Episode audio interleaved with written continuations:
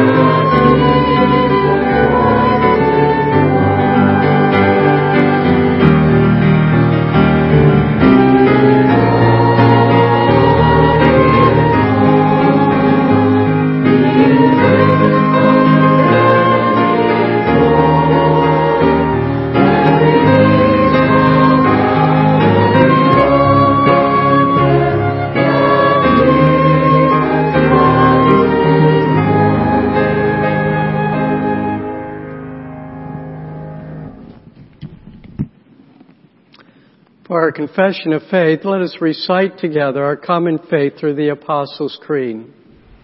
I believe in God the Father Almighty, maker of heaven and earth, and in Jesus Christ, his only Son, our Lord, who was conceived by the Holy Spirit, born of the Virgin Mary, suffered under Pontius Pilate, was crucified, dead, and buried.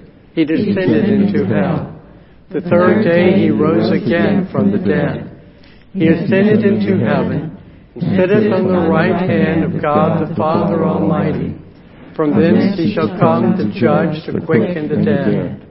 I believe in the Holy Spirit, the holy Catholic Church, the communion of saints, the forgiveness of sins, the resurrection of the body, and the life everlasting. Amen. For our scripture reading, I'm going to be reading from 1 Peter chapter 2 verses 18 to 25. Now I've selected this uh, passage because of it speaks of the suffering that our own Lord went through. And we'll be commenting on that, on that later on in the sermon. Let us hear God's word. Slaves, in reverent fear of God, submit yourselves to your masters not only to those who are good and considerate, but also to those who are harsh. For it is commendable if someone bears up under the pain of unjust suffering because they are conscious of God. But how is it to your credit if you receive a beating for doing wrong and endure it? But if you suffer for doing good and you endure it, this is commendable before God. To this you were called because Christ suffered for you, leaving you an example that you should follow in his steps. He committed no sin, and no deceit was found in his mouth. When they hurled their insults at him, he did not retaliate. When he suffered, he made no threats. Instead, he entrusted himself to him who judges justly. He himself bore our sins in his body on the cross so that we might die to sins and live for righteousness. By his wounds you have been healed. For you were like sheep going astray, but now you have returned to the shepherd and overseer of your souls. Let's continue our worship. We'll sing together before the throne of God above.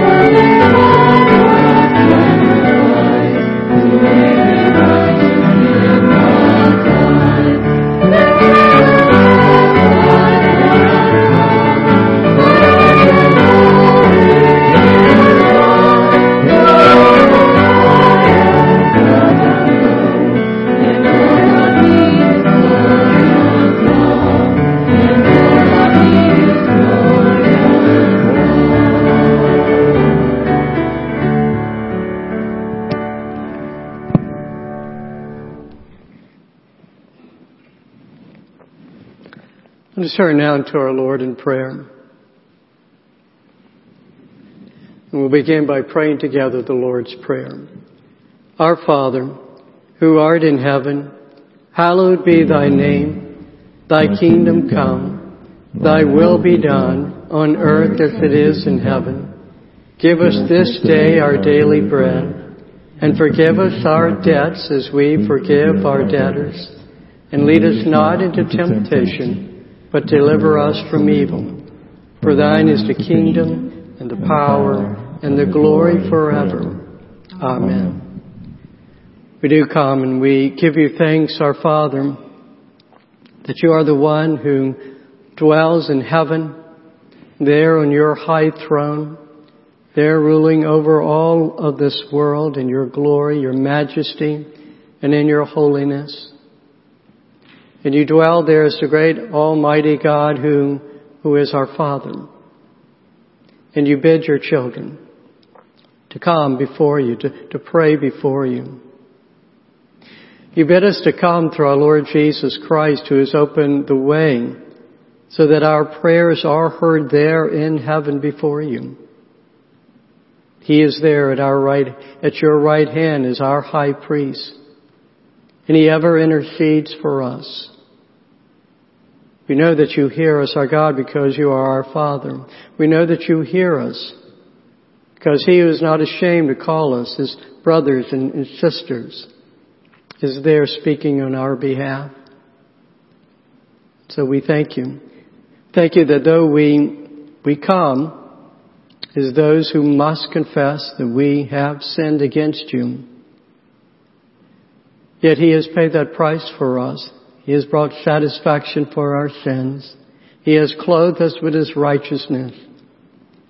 And so you see through Him, because of Him, those who are made righteous by His blood.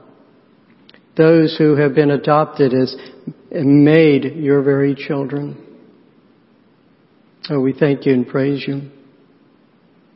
We pray, our Father, that your name will be honored your name will be honored especially by the, us who er, call ourselves the followers of our Lord Jesus Christ, who believe truly that we are the, the children of Abraham by faith and that we have been made your children.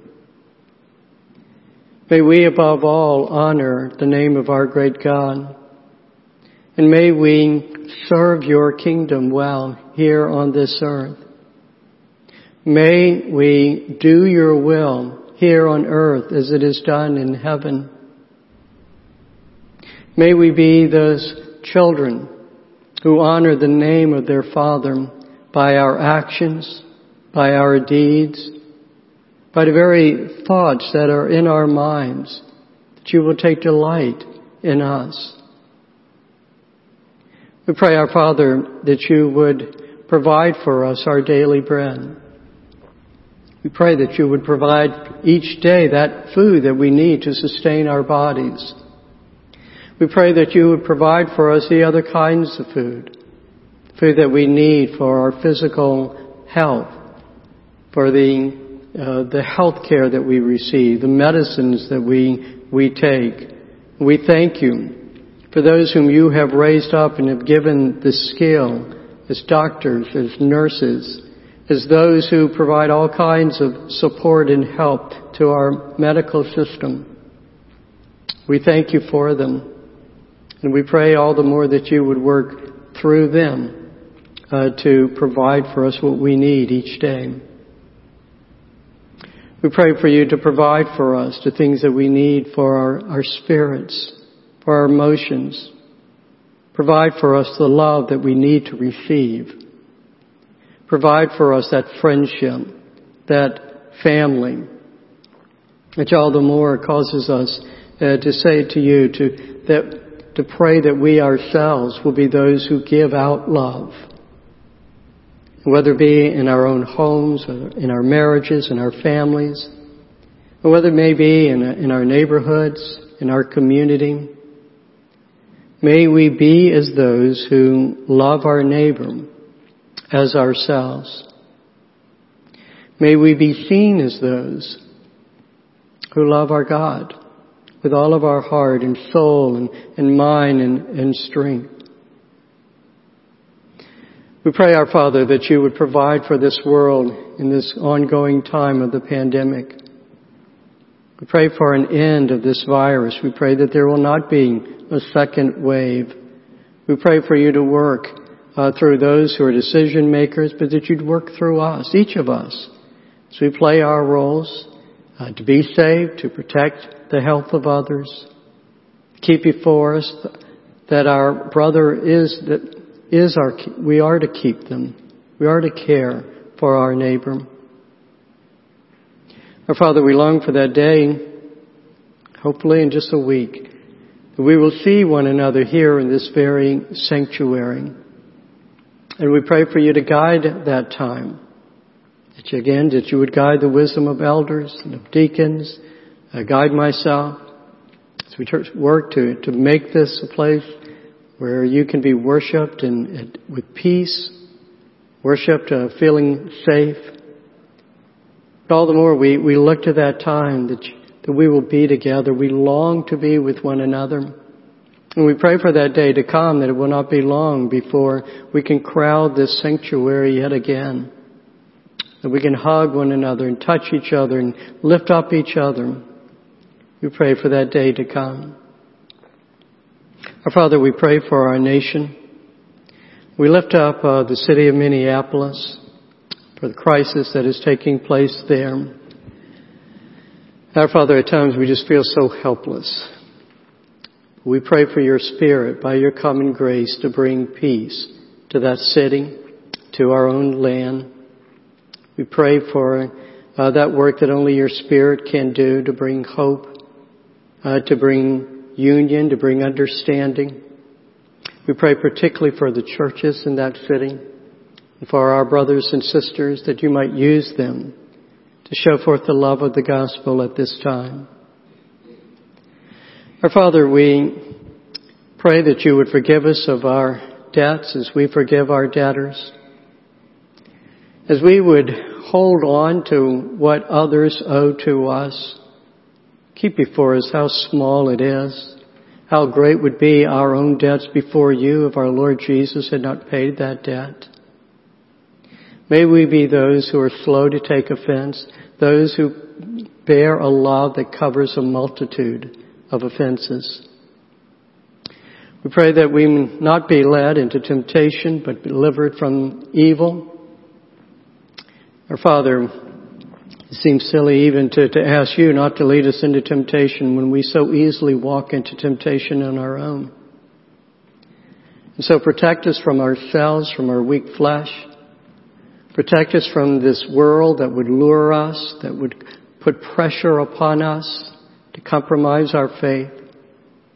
Protect us from the evil one who does desire not merely to tempt us, but to, to lead to our downfall and to dishonor your name. Protect us from that. We entrust this all to you because to you, you belongs the kingdom and the power and the glory. In Christ's name, Amen.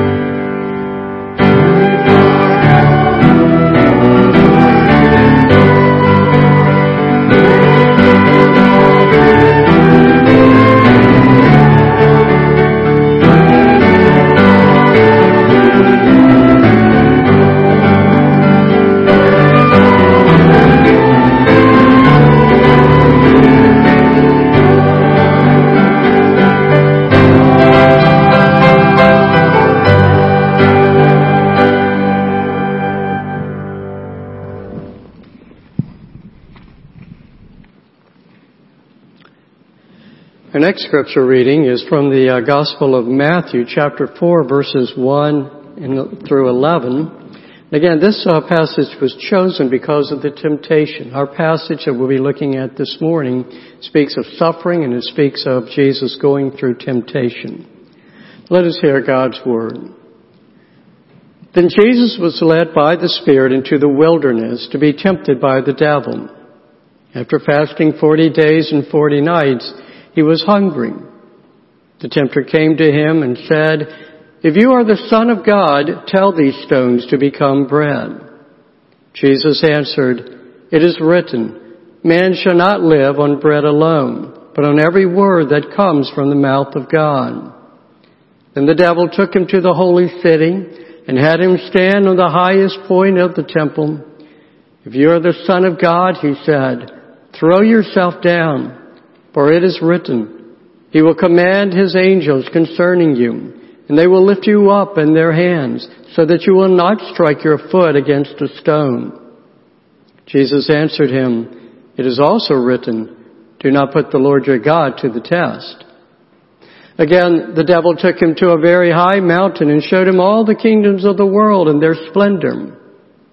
All this I will give you, he said, if you will bow down and worship me. Jesus said to him, Away from me, Satan, for it is written, Worship the Lord your God and serve him only. Then the devil left him, and angels came and attended him. Let's pray. Father, we do lift up our time now before you and praying for the work of your Spirit to be upon us, to open up our ears to hear your word and to be fed by it. In Christ's name we pray. Amen.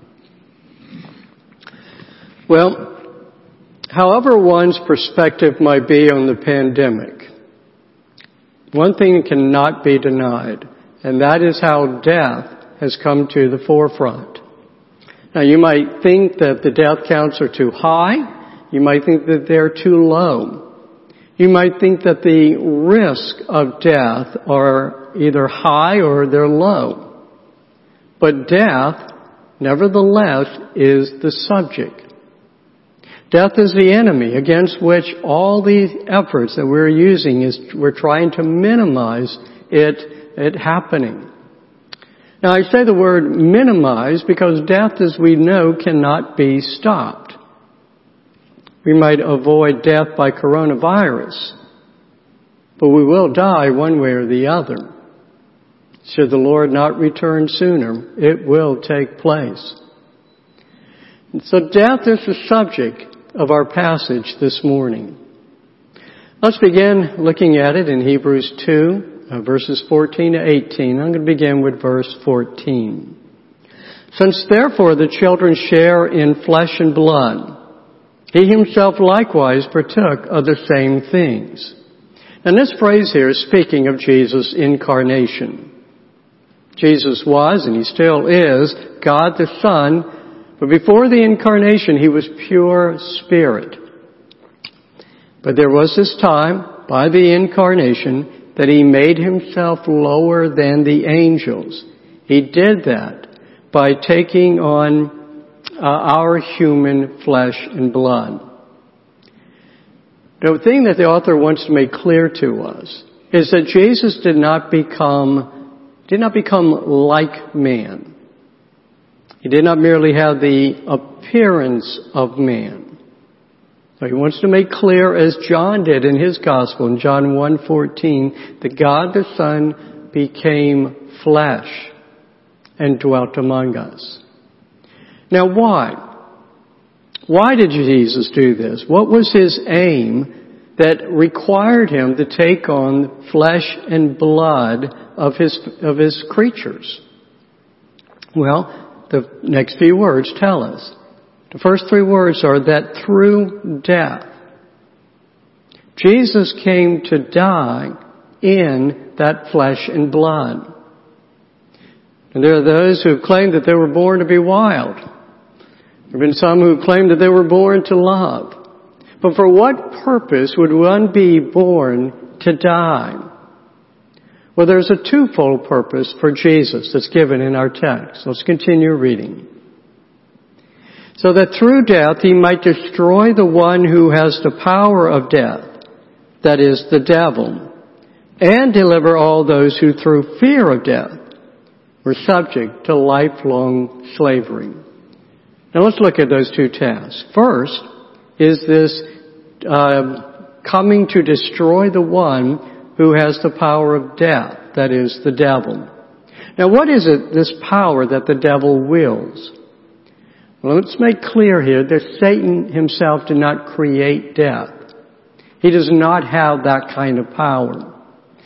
Death came from God as punishment for disobedience in the Garden of Eden. Satan did play the role of tempting our parents to sin and thus bringing that kind of judgment upon them and upon us. But again, let it be said that the punishment of death comes from God as due justice for our parents' sin and for our own sin. Now what Satan does do, and he does it very well, is to terrorize mankind with the specter of death.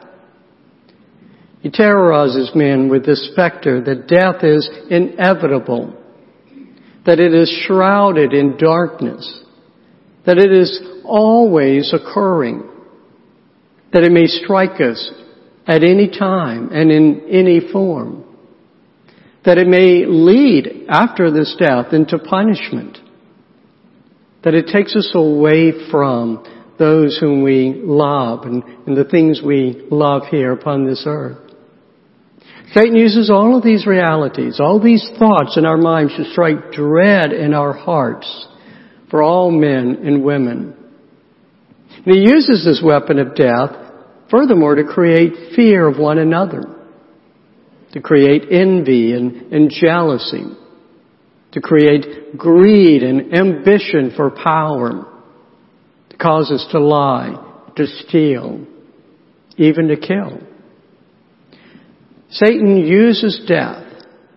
He uses the fear of death to undo courage and love. Now before Jesus, before Jesus came, Satan was all the more effective and powerful in his control over the world. But Jesus' arrival on the scene marks the beginning of the end for his reign. This explains, for example, the terror of evil spirits when they were confronted by Jesus.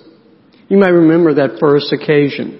Jesus is teaching there in the synagogue and a man stands up and there's an evil spirit in him that cries out, What have you to do with us, Jesus of Nazareth? Have you come to destroy us? That spirit is terrified. Well, their day of destruction will come completely when Jesus returns. But it is beginning now in His first coming. He has struck the blow that has ended their free reign and the free reign of their master Satan. As Paul writes in Colossians 2:15 about what Jesus did on the cross. He disarmed the rulers and authorities and put them to open shame. Speaking here of these spirits by triumphing over them in Him. So Jesus disarmed Satan and his evil legions. Can they still wreak havoc? Well, obviously, yes. Can they destroy those for whom Jesus died? That is, can they lead the souls of God's elect to damnation? Well, no. Can they separate God from those whom Jesus died for? Well, no. Nothing can separate us from the love of God in Christ Jesus our Lord. Satan's power to destroy has been destroyed itself. And when Jesus returns, Satan himself will be destroyed in the lake of fire. But Jesus' work on the cross has begun that final demise. Now Jesus did this by removing the power of death as a power of judgment. So for his people, for those who will come to him in faith, death loses its sting as the executor for sin. Instead becomes the doorway into God's presence. That's why Jesus could comfort with the words that are recited at many gravesides. I am the resurrection and life. Whoever believes in me, though he die, yet shall he live. And everyone who lives and believes in me shall never die. Now all this then leads us to the second task of Jesus dying. It is to deliver all those who through fear of death were subject to lifelong slavery. Now this is a penetrating insight into the plight of man. Typically, the scriptures are concerned with delivering men and women from death itself, delivering us from the, the slavery uh, of fear that, uh, well, from slavery itself to sin. But here the author recognizes the power of fear itself. The fear of death subjects us to lifelong slavery to that fear. But Jesus' death frees his people from that kind of slavery. How does it do so? Well, by what took place after his death. His resurrection. Here was someone who, who died and yet rose out of death. His resurrection then gives us hope of our own.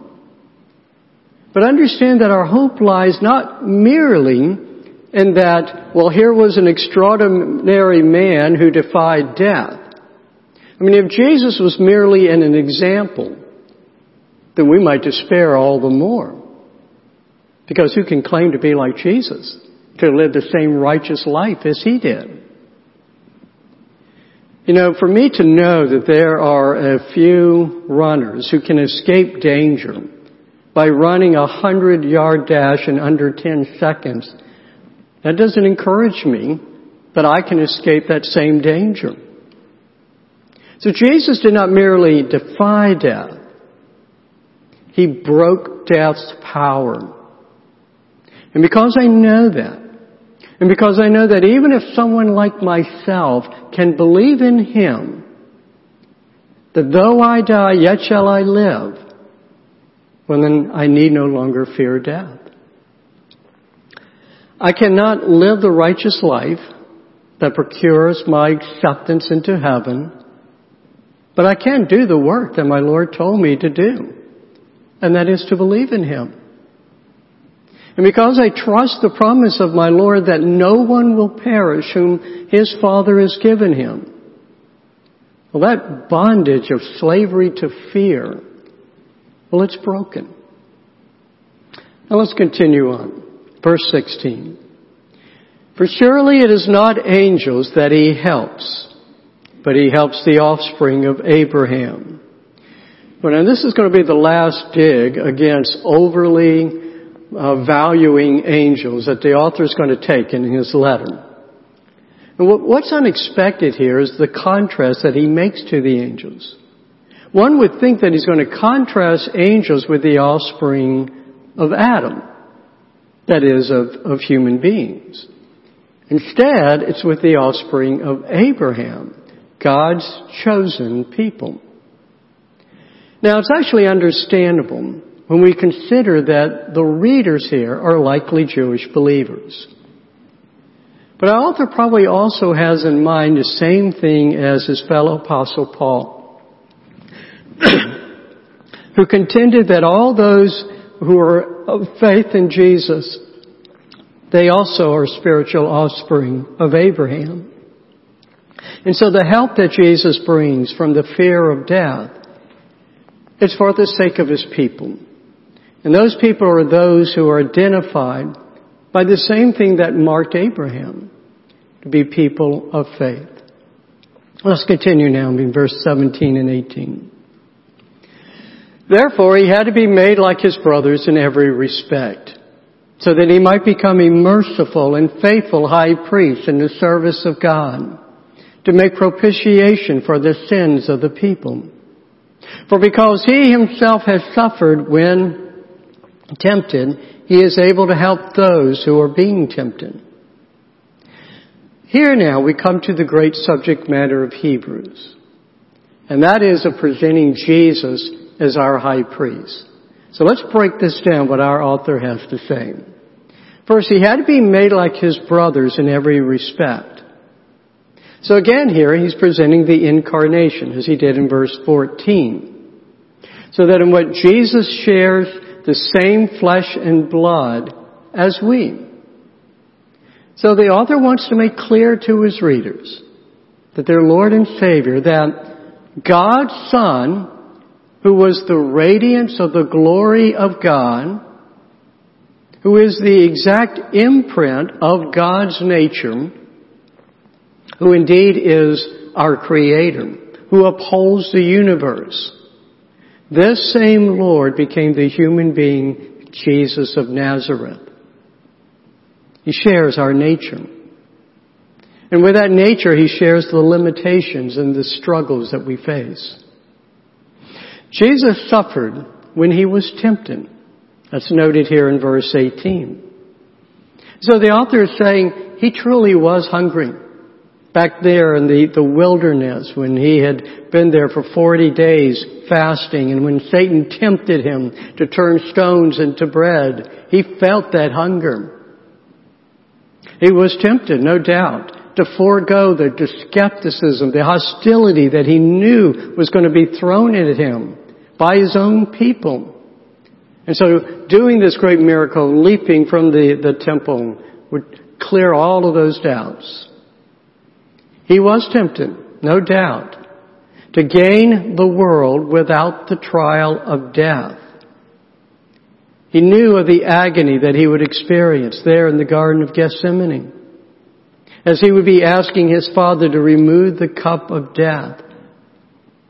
That agony was real. Jesus knew what it was to experience sleepless nights. He knew what it was like to feel the discomfort of, of heat and of cold.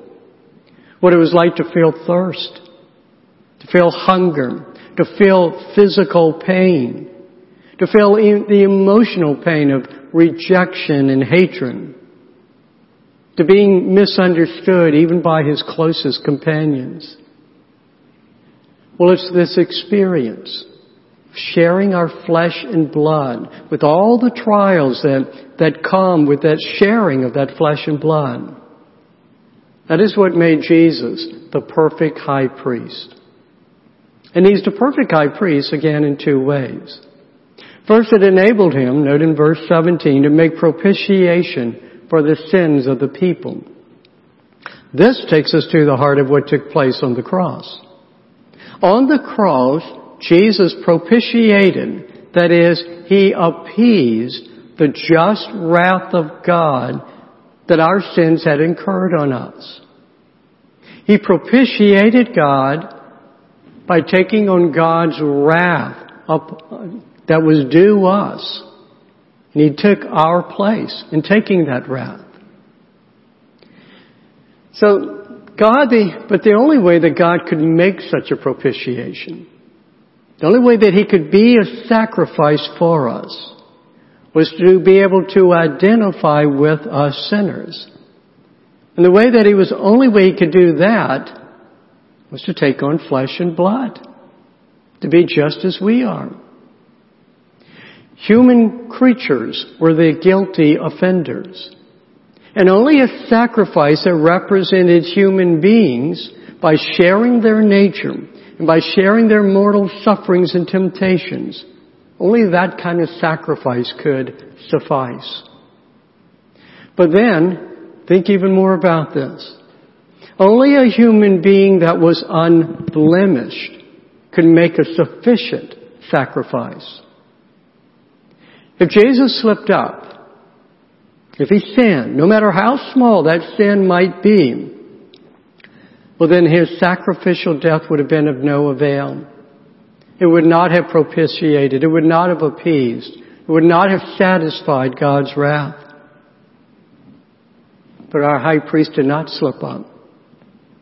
He did not fail. And so he successfully made propitiation for our sins. So sharing our flesh and blood enabled Jesus to be an effective high priest who made propitiation for our sins. It also did a second thing for him. It led him to become a merciful and faithful high priest. You know, perhaps there have been times that you've been in need of help and only a certain person was capable of providing that help. Maybe it was a doctor with a special skill. Maybe it was a government official with the right authority. Maybe you were a student and it was a teacher with the power to fail or perhaps give you a second chance. And they hold it, they held the power to, to help, but they would not because, well, they may have been too busy. Or they may have been too hard to reach. Or maybe just simply unsympathetic. And so you turn to a friend who is sympathetic and, and who had connections with that person and who was willing to speak on your behalf. So Jesus. Because he has been made sympathetic by sharing our flesh and blood and understanding how hard it is to get by in that flesh and blood. This same Jesus will speak for us. He will gladly speak for you because his own experience in suffering has rendered him merciful and faithful. Remember, to his kindred. That's who we are. And by the way, you can rest assured that he will be heard by God his Father. Because again, he resisted the same temptations that undid you. And so he was accepted by his Father as the perfect sacrifice for you. His death undid your death. Now let's turn to lessons that we can gain from this. You know, there are different strategies for dealing with the reality of death and the natural fear that we all share in facing it. We can try to tame death.